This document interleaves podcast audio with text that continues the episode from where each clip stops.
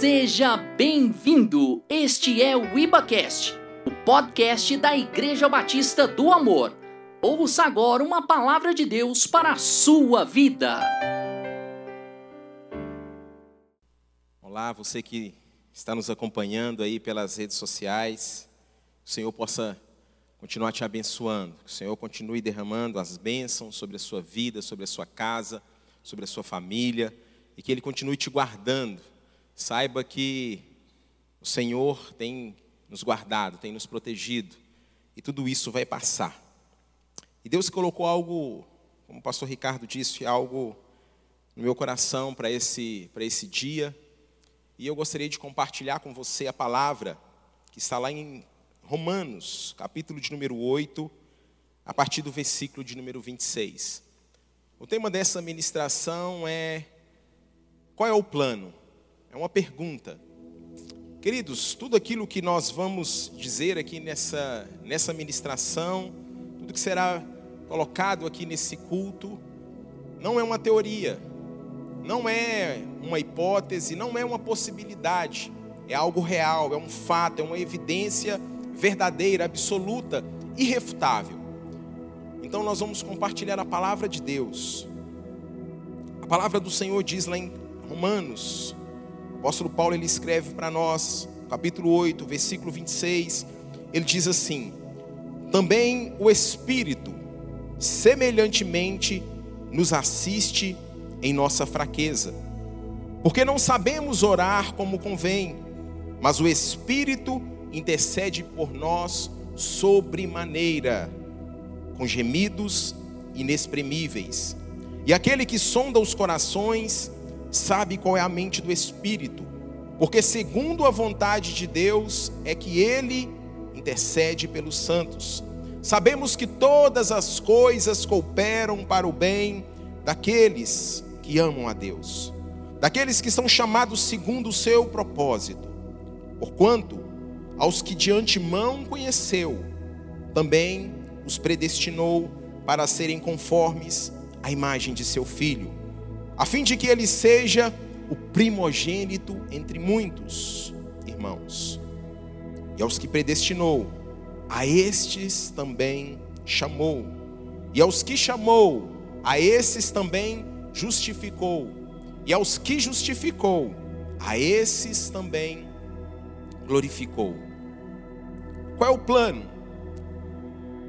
E você pode estar se perguntando aí: pastor, que plano é esse? Todos nós temos planos, todos nós temos projetos. Eu gostaria de trazer à sua memória aqui algo que muitas vezes nós brasileiros não gostamos de trazer à memória. dois mil e quatorze, Copa do Mundo, a segunda Copa do Mundo que o Brasil recebe. Nós sabemos da primeira o que aconteceu em mil novecentos e cinquenta. Muito semelhante com o que aconteceu em dois mil e quatorze. Lá em mil novecentos e cinquenta, o Brasil na final com o Uruguai, precisando apenas de um empate para se tornar campeão. Infelizmente, no segundo tempo, o Brasil sofre um gol. dois a um. Maracanã lotado, mais quase duzentas mil pessoas, cento e noventa e nove mil pessoas dentro do Maracanã. Pessoas que haviam planejado, pessoas que já estavam festejando. Pessoas que já estavam assim, soltando foguetes. Em dois mil e quatorze não foi diferente. Primeiro jogo, Brasil e Croácia. Brasil três a um. Isso muitas vezes entristece o nosso coração. O Brasil ganha, nós ficamos felizes. Neymar faz dois gols. Brasil e México, zero a zero. Depois, Brasil e Camarões. E o Brasil então goleia, quatro a um. Aquilo trouxe expectativa para nós brasileiros. Falamos: agora vai, nós seremos campeões. Oitavas de final, Brasil e Chile. O Brasil empata em um a um. E nas, nos pênaltis, o goleiro Júlio César faz defesas ali espetaculares. E o Brasil ganha nos pênaltis por três a um. Quartas de final, Brasil e Colômbia. Brasil vence a Colômbia por dois a um. E aí vamos então para a semifinal. E aí esse final todos nós já sabemos o que aconteceu. O Brasil sofre uma goleada histórica.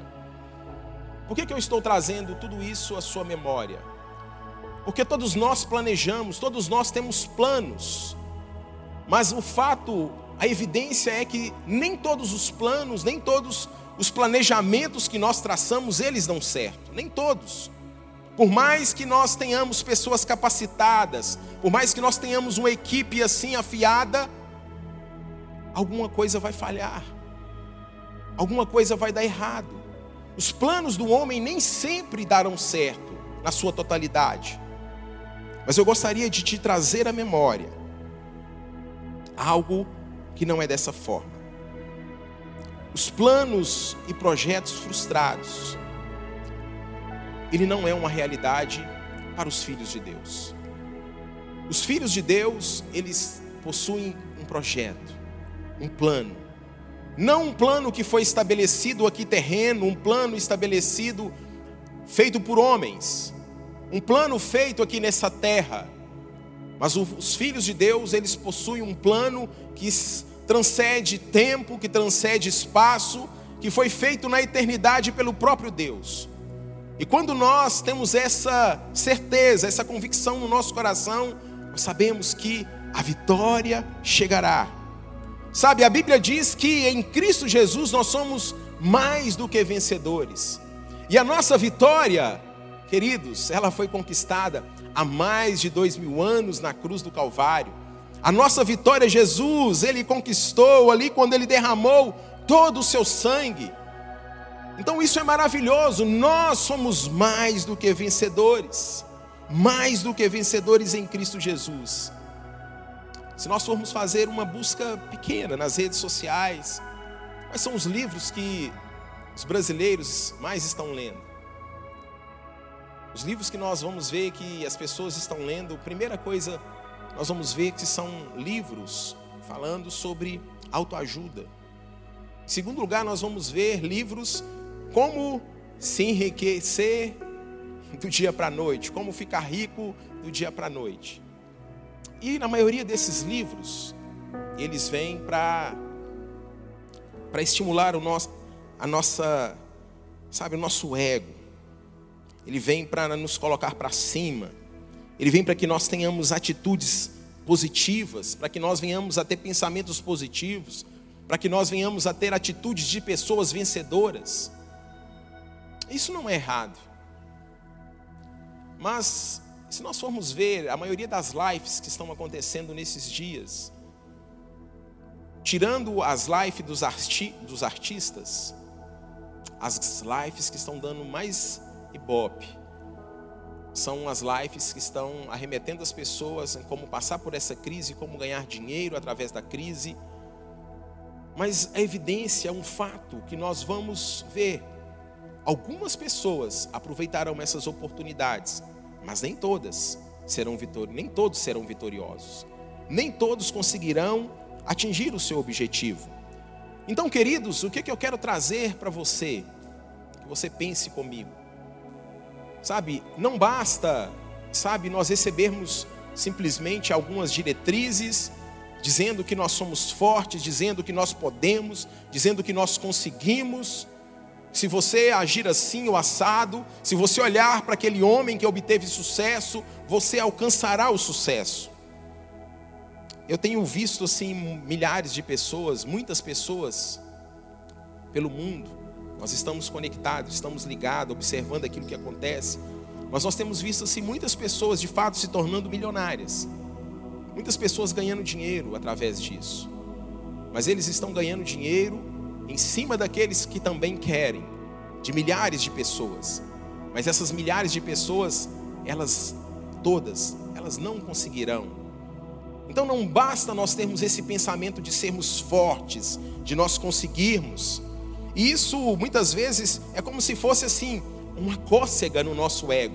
Como se nós lêssemos aqueles livros, se nós participássemos de uma palestra, e quando nós acordássemos, quando nós acordamos ou quando nós saímos daquela palestra, a nossa vida foi transformada do dia para a noite. Nós não somos mais fracos, nós não somos mais pessoas, sabe? Não, saímos dali poderosos, fortes. Vamos conquistar o mundo. E essa não é uma realidade absoluta. Não é uma realidade absoluta. A Bíblia fala o contrário disso. Nós não somos fortes, muito pelo contrário. Nós somos fracos, e muitos fracos. Sabe, nós não somos vitoriosos porque nós somos fortes.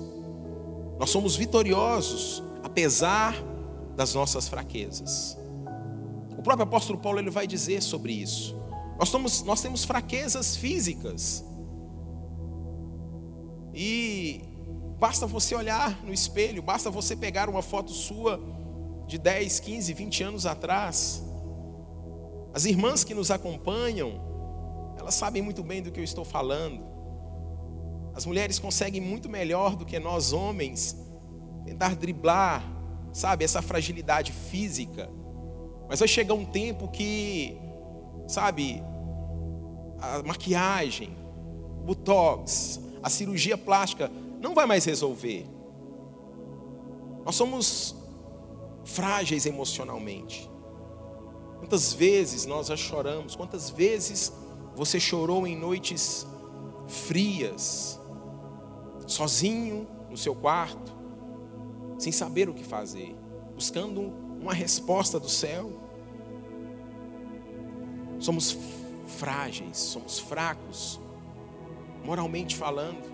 Quantas vezes nós já lutamos contra determinado pecado, contra determinada situação, e nós nos arrependemos assim e falamos: Deus, nunca mais eu vou fazer isso, nunca mais, Senhor. Daí a pouquinho, o mesmo erro. Não faltou sinceridade, não faltou arrependimento. Sabe o que faltou? Faltou, de fato, termos a nossa identidade impregnada em nós, saber quem nós somos em Cristo Jesus. Possuímos também fraquezas espirituais.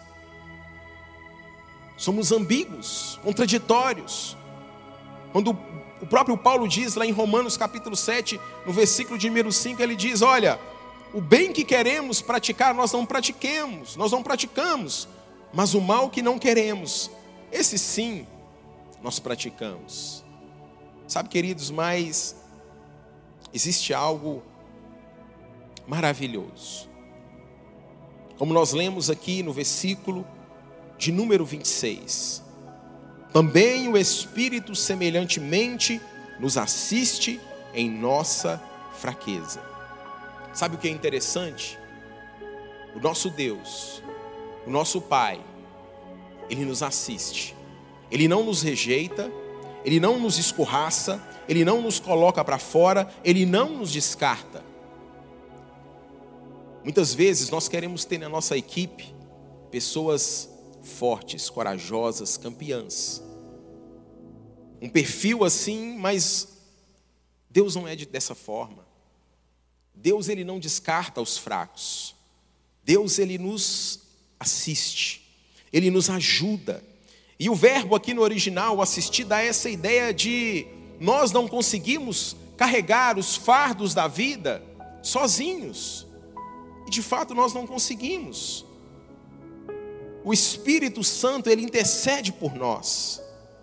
Queridos, nós somos tão fracos, tão fracos, que nós não sabemos nem orar como convém. É isso que Paulo está dizendo. Nós não sabemos orar porque não sabemos orar como convém. Nós não sabemos pedir.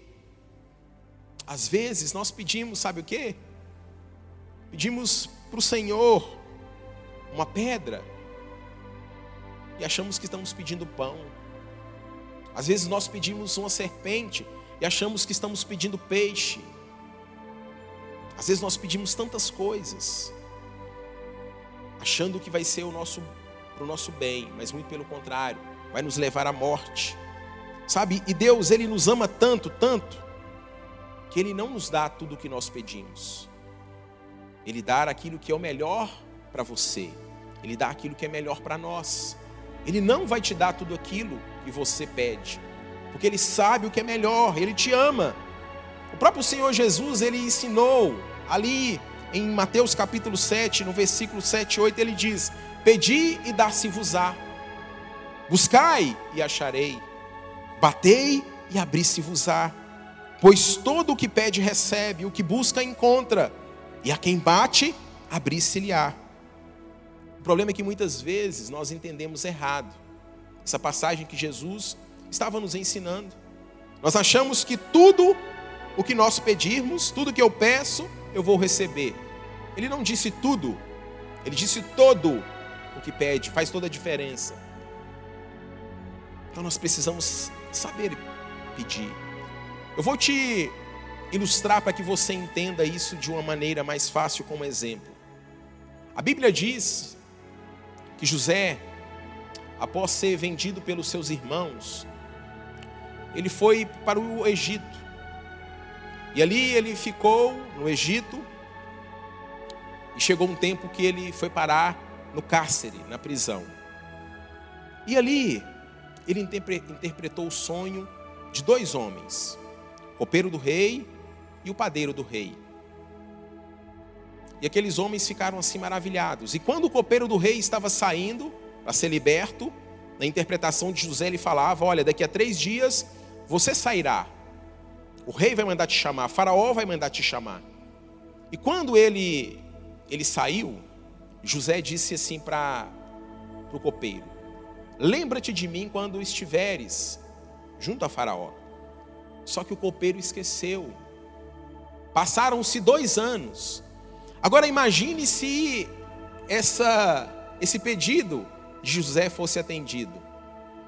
Esse pedido de José fosse atendido, o máximo que ele conseguiria alcançar seria ser um, um excelente copeiro de faraó. Mas foram dois anos que se passaram. E sabe o que é que eu aprendo com isso? Deus estava construindo uma rampa para que José, ele fosse transportado, fosse tirado da cadeia e fosse colocado como governador do Egito. Então Deus, Ele está no controle de todas as coisas. Deus, Ele sabe o que é melhor para mim, Ele sabe o que é melhor para você. Deus não vai te dar o que você precisa, o que você deseja, aliás, mas Ele vai te dar o melhor, aquilo que você necessita.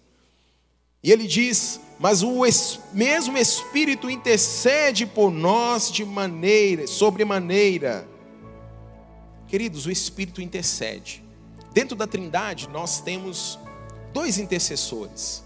Nós temos o próprio Jesus, que Ele é o justo advogado, e Ele vai interceder por nós junto ao tribunal, junto ao, ao Senhor, naquele grande dia. Ele intercede por nós. Ele intercede.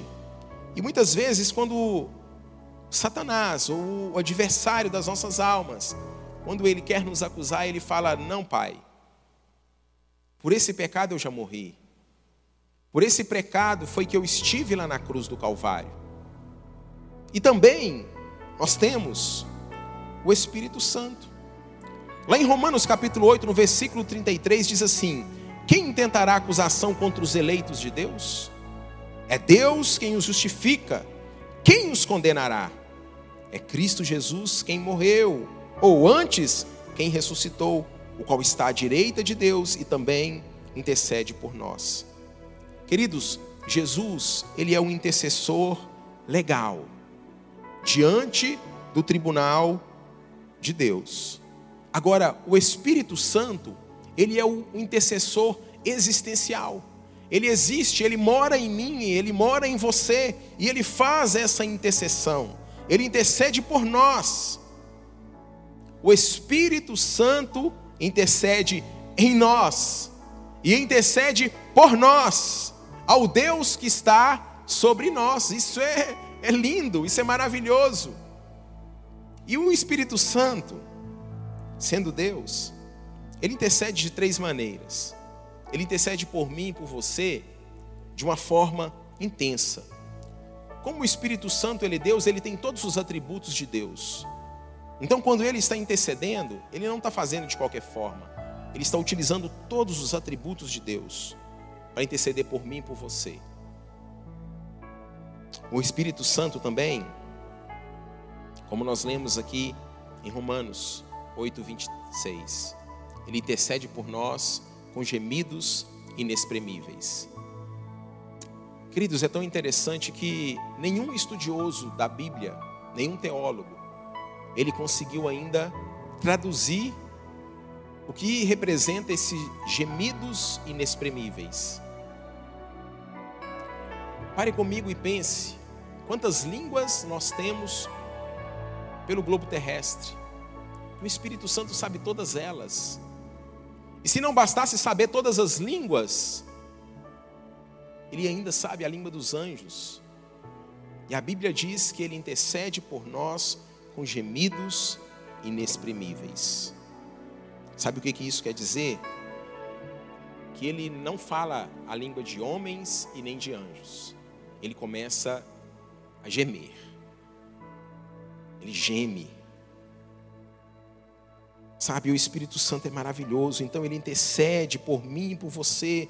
Quando nós não conseguimos falar, quando nós não conseguimos fazer mais nada, ele intercede por mim e por você. Então, além dessa intercessão intensa e agônica, o Espírito Santo também, ele intercede de maneira eficaz. Ele não erra, ele não falha. Assim como eu e você falhamos, o Espírito Santo, ele não falha. O versículo vinte e sete diz: e aquele que sonda os corações sabe qual é a mente do Espírito, porque segundo a vontade de Deus. Ele intercede não segundo o meu coração e o seu coração, mas ele intercede segundo a vontade do Pai. Ele sabe o que é melhor. Então a oração, quando ele chora, quando ele geme de maneira ali que não consegue expressar, ele está orando segundo a vontade do Pai. Se eu não sei orar como convém, o Espírito Santo, ele ora de maneira eficaz. Ele sabe interceder por mim, por você. E Paulo, então, nessa passagem, ele anda um pouco mais, ele caminha um pouco mais rumo ao plano, ao propósito que ele quer nos conduzir para essa vida de vitória gloriosa, a esse plano que não falha.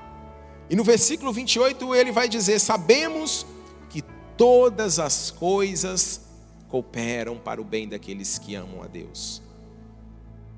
Ele começa a dizer aqui, o verbo é sabemos. No original, sabemos dar uma, uma conotação, uma ideia matemática, uma ideia de que não há falha, não há erro.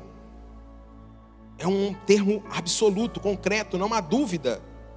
Agora, queridos, Paulo está dizendo: olha, todas as coisas cooperam. E quando ele diz que todas as coisas cooperam, são todas. Coisas ruins, coisas boas, dias tristes, dias alegres, dias de pandemia, dias sem pandemia. Paulo está dizendo que todas as coisas cooperam para o bem daqueles que amam a Deus. Agora, o que é que Paulo não está dizendo? Paulo não está dizendo que todas as coisas cooperam para o bem de todas as pessoas. Ele não está dizendo isso. Ele está dizendo que todas as coisas cooperam para o bem daqueles que amam a Deus. Aquele que planta vento, ele colhe tempestade. Aquele que semeia na carne, ele colhe na carne. Então isso é para aqueles que amam a Deus. Mas você pode estar se perguntando aí, e falando: pastor, eu amo o Senhor de, do fundo do meu coração. A graça do Senhor me alcançou, a sua misericórdia tem se renovado, eu amo a Deus de todo o meu coração, mas eu olho para a minha vida e parece que tudo está de, de cabeça para baixo, parece que tudo está se deteriorando, parece que esse plano maravilhoso de Deus, ele não está dando certo para mim. Queridos, eu quero te falar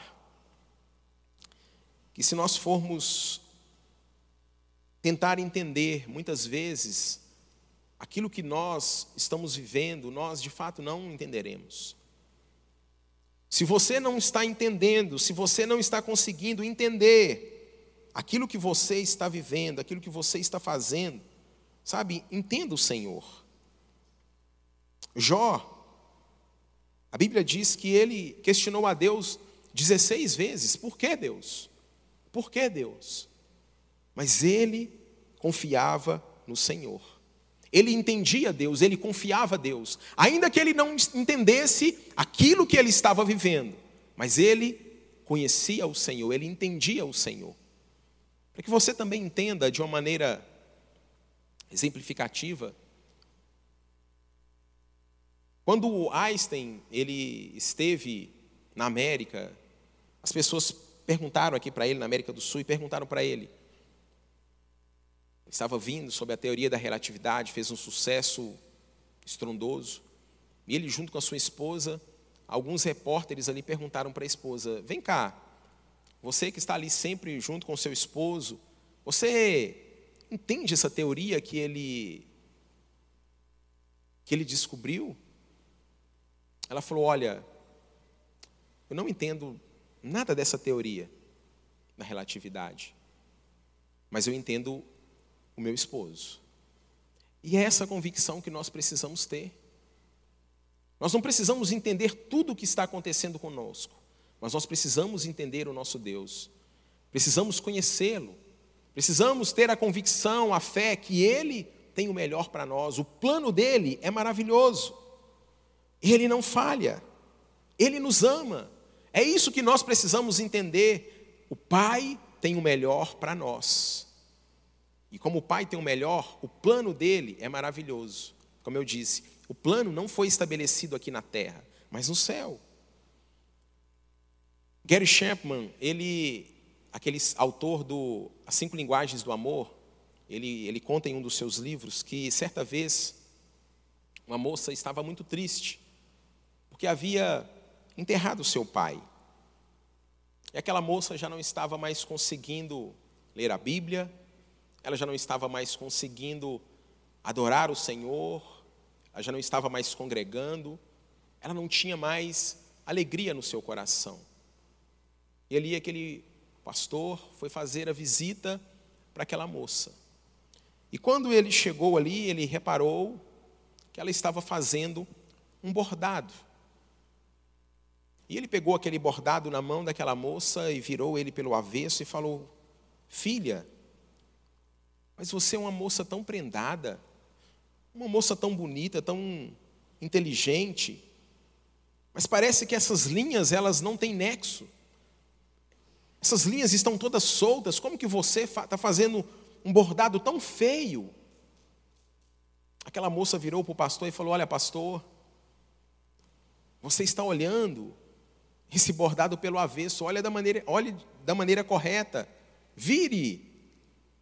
E aquele pastor virou para aquela moça e falou: filha, é isso mesmo. Você está olhando para a vida pela maneira errada. Você está olhando a vida pelo lado avesso. Então, queridos, como que você tem encarado isso? Muitas vezes nós temos olhado a vida da maneira errada. Nós estamos aqui, mas nós não somos daqui, nós somos peregrinos. Tudo isso vai passar. O que nós precisamos entender é que Deus está cuidando de mim e de você. Ele está trabalhando ao seu favor, Ele está trabalhando ao nosso favor. O nosso Deus, o nosso Pai amoroso, Ele está cuidando de cada detalhe. Então todas as coisas cooperam, ruins, boas, tristes, alegres, todas as coisas cooperam e Deus tem um plano maravilhoso. Sabe, Deus ele não trabalha com rascunho. Assim como eu e você muitas vezes planejamos, fazemos rascunho daqui, não, não. Deus ele tem um plano maravilhoso, perfeito, para mim e para você. E esse plano é maravilhoso. E Paulo ele diz que todas as coisas cooperam para o nosso bem. Deus tem o melhor para o seu bem. E você pode estar se perguntando: mas pastor, qual que é o, me- qual que é o melhor bem? O melhor bem é ficar rico, o melhor bem é ficar famoso, o melhor bem é virar uma celebridade. Qual que é esse bem? Vamos andar um pouco mais. Paulo ele diz no versículo de número vinte e nove: porquanto aos que de antemão conheceu, também os predestinou para serem conformes à imagem de seu filho, a fim de que ele seja o primogênito entre muitos irmãos. Sabe qual que é o grande plano de Deus? Qual que é o grande projeto de Deus para a sua vida? É fazer com que você seja filho parecido a cada dia mais com Jesus. O plano de Deus não é simplesmente tornar você filho de Deus. O plano de Deus é, que tor- é tornar você filho, mas a cada dia mais parecido com Jesus. E isso faz toda a diferença. Isso faz toda a diferença. Isso transforma. O plano de Deus é esse. É nos transformar na imagem do Rei da Glória. Isso, queridos, há um processo. Isso, existem etapas.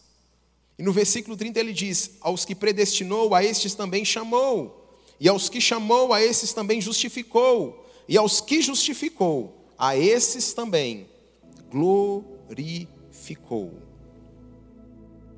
Sabe, como eu disse, esse plano de Deus, ele não nasceu nesse tempo, ele não nasceu na terra. O plano de Deus nasceu na eternidade.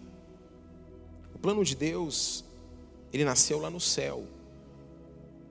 Ele não nasceu no homem, mas nasceu no céu. Então Deus, ele tem um plano maravilhoso para a minha vida e para a sua vida. Esse plano, ele não falha para aqueles que estão entendendo qual é o propósito de Deus aqui na terra. Não se resume simplesmente a passarmos setenta, oitenta anos. Vai muito além. O plano de Deus, ele é eterno. O plano de Deus é eterno.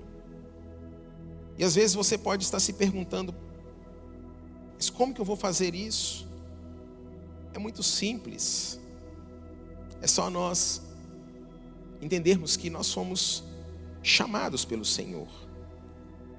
A palavra do Senhor diz aqui que ele nos predestinou, no versículo de número trinta. A predestinação diz que não fomos nós que escolhemos o Senhor. Foi ele que nos predestinou, foi ele que nos chamou, foi ele que nos escolheu. Em outras palavras, quando você ouviu a voz de Deus, quando você ouviu o Senhor te chamando, você só estava dando uma resposta do chamamento dele para a sua vida. Então ele que nos chamou, ele que nos atraiu. É ele que opera em nós o querer e o realizar. É o que diz a palavra do Senhor lá em Filipenses capítulo dois, no versículo de número treze. Ele que opera em nós. Não somos nós. Não foi você que simplesmente decidiu: não, agora hoje eu vou, não. Ele te chamou. Ele te escolheu. E existem dois tipos de chamados. Existe o chamado geral e o chamado específico. O chamado geral, ele está relacionado aos ouvidos. Muitos ouvem a voz de Deus, mas nem todos seguem a sua voz. Esse é o chamado específico, aquele que entra no coração e que muda e transforma o coração do homem. Muitos são os chamados, poucos são os escolhidos. Deus está nos chamando para esse tempo. Deus está te chamando para esse tempo. Deus está nos chamando. João dez, vinte e sete diz: as minhas ovelhas ouvem a minha voz, e eu as conheço, e elas me seguem. Eu lhes dou a minha, eu lhes dou a vida eterna. Jamais perecerão, e ninguém as arrebatará da minha mão. Deus está nos chamando. Você que às vezes está nos acompanhando, entrou na rede social nessa manhã, Deus está chamando você. Deus está te chamando para um novo tempo, para um novo plano. Um plano que não tem erro, um plano que não tem falha. E se nós fôssemos abrir aqui, se você pudesse colocar aí no chat do YouTube, no Instagram, como que foi o chamado de Deus para a sua vida. Nós ouviríamos diversos testemunhos maravilhosos, como que Deus te chamou, como foi que você ouviu a voz de Deus. Deus chamou alguns, ou um folheto. A pessoa recebeu um folheto. Eu conheço uma pessoa, ele estava andando pela rua, desempregado, sem rumo, sem direção, pegou um folheto na rua, e naquele folheto estava falando: Jesus te ama, Ele tem o melhor para a sua vida. E ali tinha um convite, e aquele homem atendeu a voz de Deus, o chamado. Agora também tem alguns que estavam às vezes lá na boca de fumo, foi comprar ali algo que não condiz, que não alegra o coração do Pai, e ali de repente o Espírito Santo fala poderosamente ao coração, e aquela pessoa sai daquela boca de fumo, entrega a sua vida para Jesus, e a sua vida nunca mais é a mesma. Existem diversos tipos de testemunhos. Às vezes você pode ser aquele que estava numa noite que você não conseguia dormir, de insônia, triste, amargurado. Você às vezes ligou o canal de televisão e ali tinha uma palavra direcionada para você. E aquela palavra entrou no seu coração. Você às vezes ali numa depressão profunda, aquela palavra entrou no seu coração e aquela palavra te libertou e Deus te chamou.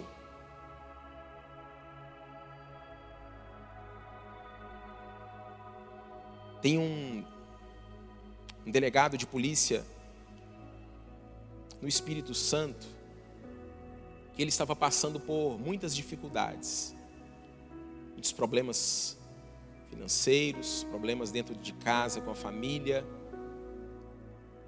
E um dia, ali na delegacia, ele recebeu um, um cartãozinho de uma pessoa, de um dos seus agentes de polícia, um cartãozinho da igreja, que era um, um telefone da paz. Aquele delegado estava com tantos problemas, os planos que ele havia traçado não estavam dando certo. Então, naquela madrugada, ele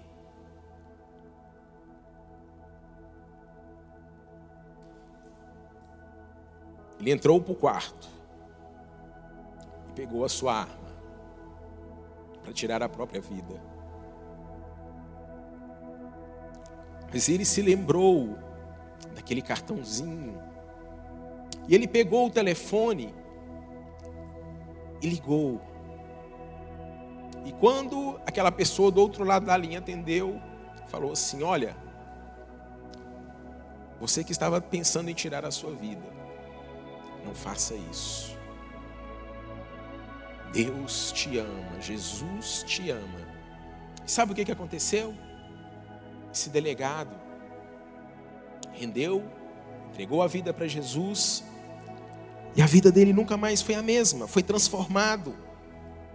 O Espírito Santo entrou na vida dele e ele entendeu que Deus estava chamando, aquela voz poderosa estava chamando ele para um novo tempo, para um plano perfeito.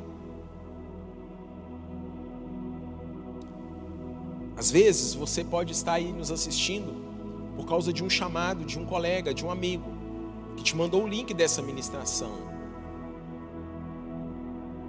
E essa palavra está falando ao seu coração. Às vezes você pode ter chegado simplesmente num culto presencial, um parente, um amigo te chamou, e quando você sentou ali naquele lugar, naquelas cadeiras, você fala: meu Deus, como que pode? Esse homem parece que está falando da minha vida.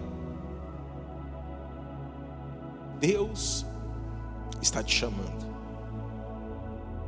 Certa vez, após uma festa, uma noite de carnaval, de bebidas, um homem, ele, bêbado, chega em casa, discute com a sua mãe, com a sua namorada. E aí ele levanta no outro dia e sai de casa com a intenção de arrumar, arranjar alguns colegas, alguns amigos, para que pudessem beber algumas cervejas. Aliás, afinal de contas, era carnaval.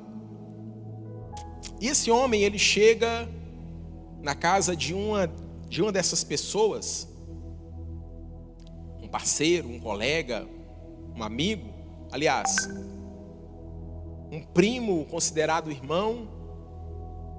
Só que, ao invés de encontrar ali cerveja, ele encontra um homem de Deus que estava nessa casa. E esse homem, ele entra naquela casa meio perturbado, ele fica, até porque ele não gostava muito de crentes, ele não se sentia bem com os crentes. Mas ali, em meio àquela conversa, começou a se tornar agradável. Aquele homem do nada vira para aquele homem e fala assim: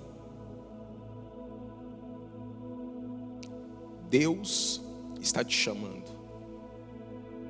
Deus tem um propósito para a sua vida. Deus tem um plano maravilhoso para a sua vida. Queridos, dezenove anos atrás, é esse que vos fala. Eu ouvi a voz de Deus me chamando.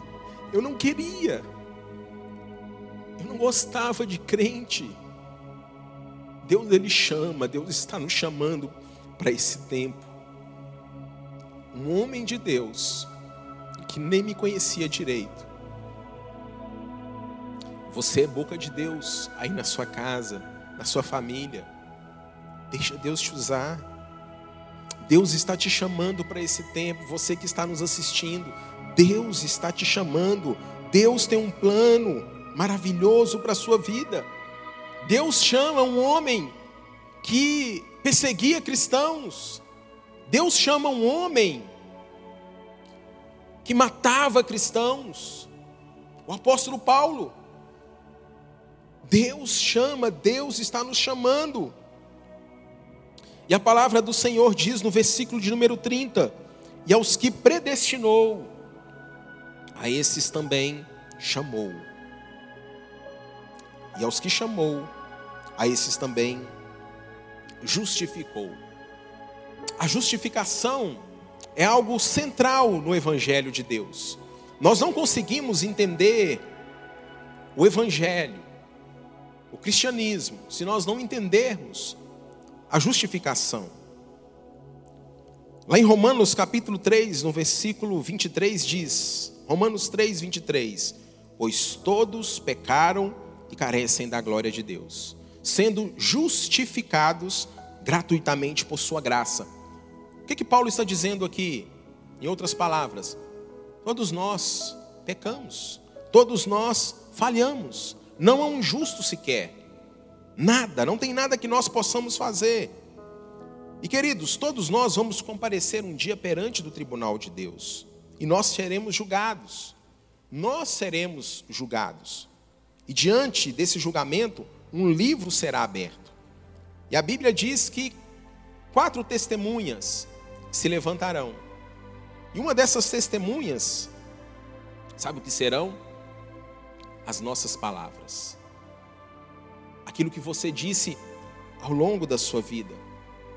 As palavras frívolas, as palavras maldosas, as palavras indecentes, as piadas de mau gosto, com duplo sentido, mentiras, brincadeiras que não devíamos ter feito. E se nós formos analisar por essas palavras que foram ditas, estamos condenados. Agora, nós também seremos julgados por nossas, por nossas obras. E as obras, queridos, elas são extensas. Aquilo que nós fizemos, não apenas falamos, mas aquilo que nós fizemos. E aquilo que nós fizemos não é, não vai ser mostrado só aquilo que as pessoas estão vendo. Aquilo que nós fizemos, muitas vezes, lá no nosso quarto escuro, com a luz apagada. Mas Deus estava vendo. Sabe o que que isso nos fala?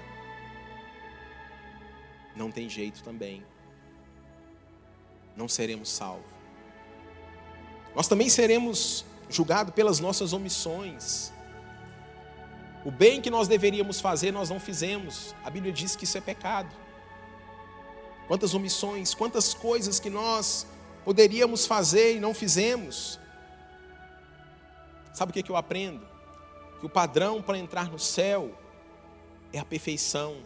No céu não entra pecado, porque se pecado entrar no céu, o céu deixa de ser céu. Então qual que é o padrão de Deus? É que nós sejamos perfeitos. E quarto, nós também seremos julgados de acordo com os nossos pensamentos, o nosso coração. E isso, querida, é muito dramático, isso é muito complicado. Quantos pensamentos que nós já tivemos, quantos pensamentos que desagradaram, que desagradam o nosso Deus. Segundo a psicologia, passa aproximadamente dez mil pensamentos por dia na nossa cabeça. Agora pensa comigo, dez mil pensamentos. Agora pense que você é assim, uma pessoa virtuosa, a pessoa mais virtuosa da sua família. Não, não, da sua família não, da sua cidade. Não, da sua cidade também não, mas você é a pessoa mais virtuosa do, do, do Brasil. Não, mas do Brasil não, você é a mais virtuosa do mundo. E desses dez mil pensamentos que passam pela sua mente, você consegue ter bons pensamentos, excelentes pensamentos. nove mil novecentos e noventa e sete pensamentos bons. Apenas três pensamentos ruins que vêm e passam pela sua mente durante o dia. Desses três pensamentos durante o dia, ao longo do mês, noventa pensamentos ruins. Ao longo do ano, mil e oitenta pensamentos ruins. Ao longo da vida, eu já teria mais de quarenta e quatro mil pensamentos ruins. E por esse padrão, eu não entro no reino dos céus. Você pode olhar e falar, então, é um caso perdido. Não tem como eu fazer nada. Os autos do processo já estão colocados, há evidências verdadeiras. Você não passa no crivo, você está condenado, é um caso perdido. Queridos, de fato, se fosse desse jeito, todos nós estaríamos fritos, todos nós estaríamos mortos. É impossível você ser salvo, eu ser salvo pelas obras. Nós não conseguimos, o homem não consegue se salvar. Mas eu tenho uma boa notícia. Aquilo que você não pode fazer, Deus já fez por você. Deus já fez por nós há mais de dois mil anos atrás. Ele se entregou. Ele entregou o seu filho. Então quando Jesus ele foi ali crucificado, a Bíblia diz que ele levou sobre si todos, todos os nossos pecados, todos. O escrito de dívida que tinha contra mim, contra você, contra nós, a Bíblia diz que foi anulado, foi cancelado. E Jesus pegou tudo aquilo e cravou ali na cruz do Calvário. Isso muda tudo. Sabe o que, que isso significa? Que Deus, Ele não colocou na minha conta, na sua conta, essa dívida impagável. Muito pelo contrário, Ele foi lá e tirou. Ele tirou os nossos pecados e lançou sobre Jesus. A Bíblia diz que nele nós fomos feitos justiça de Deus. Nós somos justificados pelo Senhor e a sua maravilhosa graça nos alcançou. Então em Cristo nós não somos somente perdoados, mas nós também fomos justificados. Isso muda tudo, isso é maravilhoso. Deixa eu te explicar aqui o que seria essa justificação, então, de uma maneira para você entender de uma vez por todas. Imagine que você tem uma, uma empresa. E essa empresa, ela deve um milhão de reais no banco. A crise veio, portas fechadas, você não sabe o que fazer, você está quebrado, não consegue pagar o banco e nem os fornecedores. Só que de repente, alguém que te ama muito vai lá e quita sua dívida no banco. Um milhão de reais. E aí você procura essa pessoa, ela fala, não precisa me pagar. Sua dívida já está paga, está perdoado, tranquilo. Você saiu daquele, você não deve mais para o banco e nem para aquela pessoa. A sua dívida foi paga, mas você ainda continua quebrado. Deus te perdoou. A justificação é um conceito maior, mais amplo, muito maior. Além de ter as dívidas pagas, Deus, Ele transfere para a sua conta créditos. Créditos que não podem se consumir. Créditos de justiça do Filho de Deus. Então, na sua conta já não está simplesmente mais aquele um milhão. Não, não, não. Tem créditos que o próprio Filho de Deus conquistou por mim, conquistou por você. E nós precisamos entender, queridos, que a justificação não é um processo, é simplesmente um ato. Aonde nós reconhecemos, aonde nós ouvimos o chamado de Deus para nós. E nós dizemos sim para esse chamado. Então, quem ouve a voz de Jesus e segue-o, ele é tão justificado hoje, você que está aí na sua casa, quanto alguns que já foram chamados há trinta, quarenta anos atrás. A justificação, ela é a mesma. Na sua ficha lá no céu já está escrito justificado, justiça de Deus. Então não existe mais dívida. Deus depositou infinitos créditos na minha conta e na sua conta não há condenação. É por isso que Paulo, ele conclui no versículo de número trinta, ele diz, e aos que predestinou, a esses também chamou, e aos que chamou, a esses também justificou, e aos que justificou, a esses também glorificou. Pense aqui comigo. Ou Paulo errou aqui na gramática, ou ele fez uma interpretação teológica, ele escreveu teologicamente de uma maneira errada. Deus nos chamou. Chamou a mim, chamou a você. Se ainda não te chamou, Ele está te chamando hoje, agora. Chamou. Ele também nos justificou. Agora percebam que o verbo glorificou, qual que é a conjugação, qual que é a forma verbal? É passado, pretérito perfeito. Você já foi glorificado com o Pai? Eu não fui, você não foi, nenhum de nós fomos. Então ele está dizendo aqui que já foi, já glorificou, mas como que pode algo que não aconteceu? Nós ainda seremos glorificados junto com o Pai, mas Paulo está dizendo que também glorificou. Sabe o que Paulo está dizendo para mim e para você?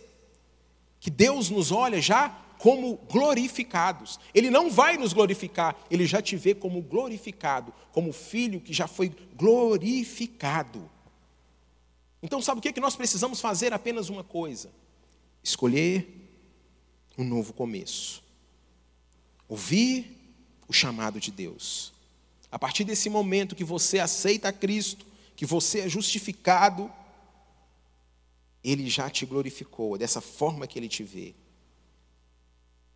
E Paulo, para nós finalizarmos, Paulo ele vai dizer aqui para nós, ele finaliza com cinco perguntas retóricas. Isso é, faz toda a diferença, isso muda tudo. Nós não seremos glorificados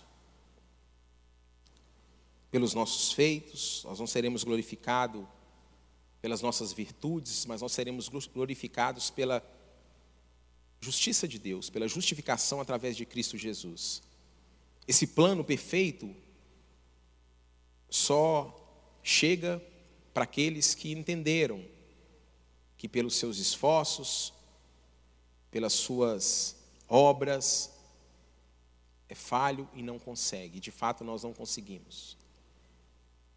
Essa glorificação, ela acontece, como eu já disse, no passado. Então, Paulo, ele está dizendo para nós que o Senhor, ele já nos vê, nos vê dessa forma. E para nós finalizarmos, então, Paulo, com essas cinco perguntas retóricas, ele diz assim. E a pergunta retórica é, é, é, é algo assim.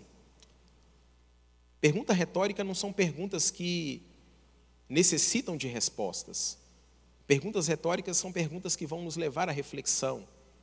E Paulo, ele diz assim, olha, que diremos, pois, a estas coisas? No versículo trinta e um.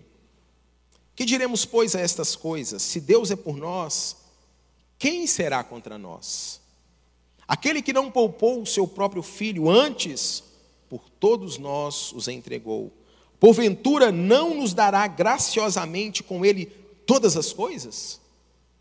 Quem intentará acusação contra os eleitos de Deus? É Deus quem os justifica. Quem os condenará? É Cristo Jesus quem morreu, ou antes quem ressuscitou, o qual está à direita de Deus e também intercede por nós. Quem nos separará do amor de Cristo? Será a tribulação, a angústia, a perseguição, a fome, a nudez, o perigo, a espada? Como está escrito, por amor de ti, somos entregues à morte o dia todo. Fomos considerados como ovelhas para o matadouro. Em todas essas coisas, porém, somos mais que vencedores por meio daquele que nos amou, por meio daquele que te amou. Porque eu estou bem certo de que nem a morte, nem a vida, nem os anjos, nem os principados, nem as coisas do presente, nem do porvir, nem os poderes, nem a altura, nem a profundidade, nem qualquer outra criatura poderá nos separar do amor de Deus, que está em Cristo Jesus, nosso Senhor. Ah, que tão grande salvação que nós temos através de Jesus. Que plano extraordinário, que plano maravilhoso, um plano que não se resume a setenta, cinquenta, oitenta, noventa, cem anos, não, não. Um plano perfeito, como eu disse. E Deus está te convidando nessa noite, Ele está te chamando, nessa, nesse dia, nessa manhã, para que você ouça a voz dEle. Ele está te chamando. Sabe, queridos, o cristão, ele vive de maneira vitoriosa. Não porque, como eu disse, ele é bom, porque ele é perfeito nas suas qualidades.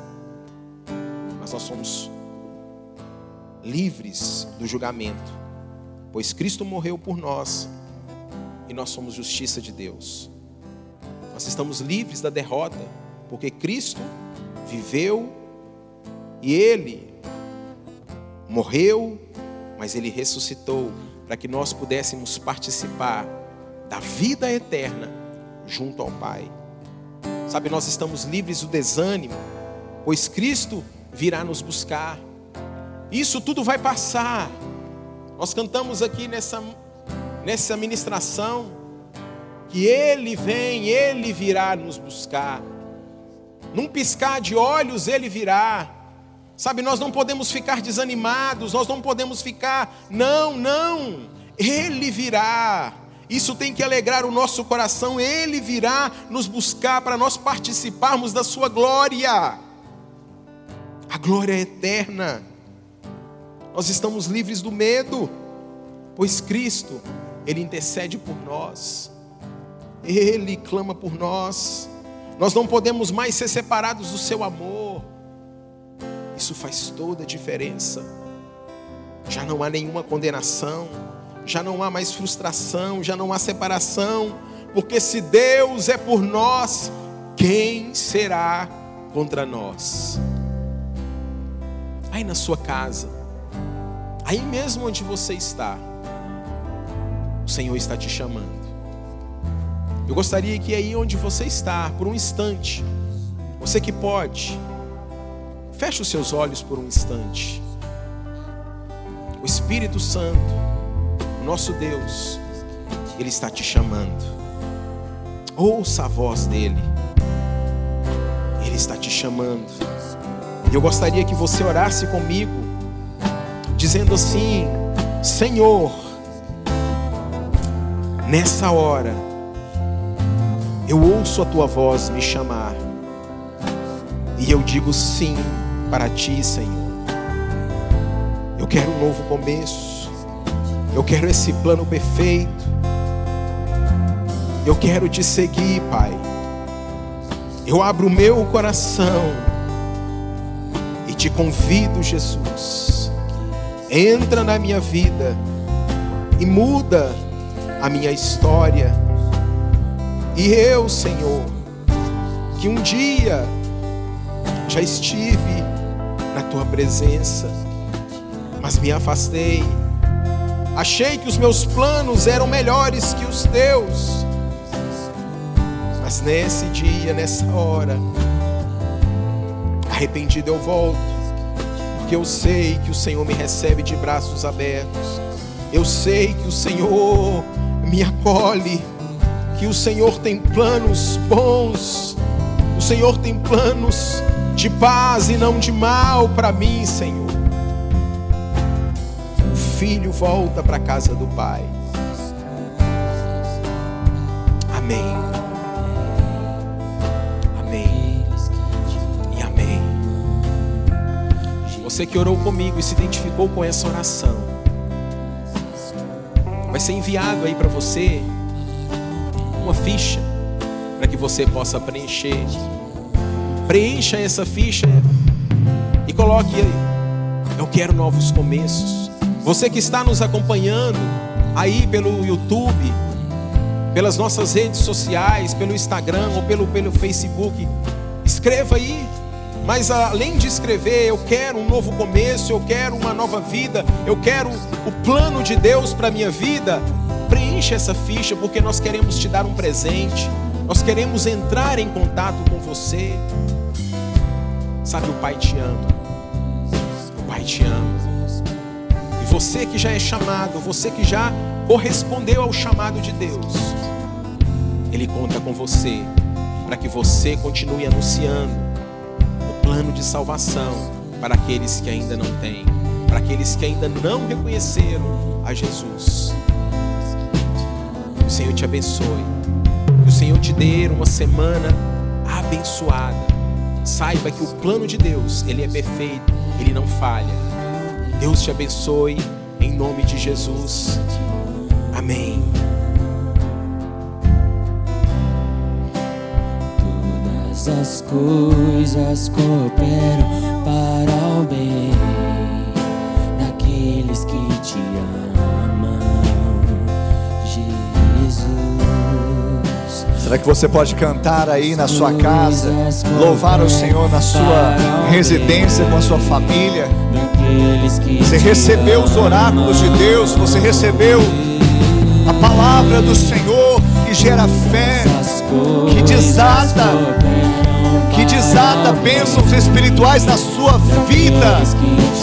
Oh!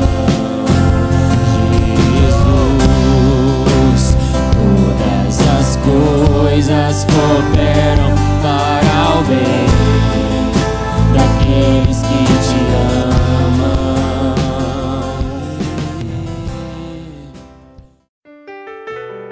Obrigado por acessar o IbaCast. Acesse nossas redes sociais. Siga Igreja Batista do Amor. Até a próxima!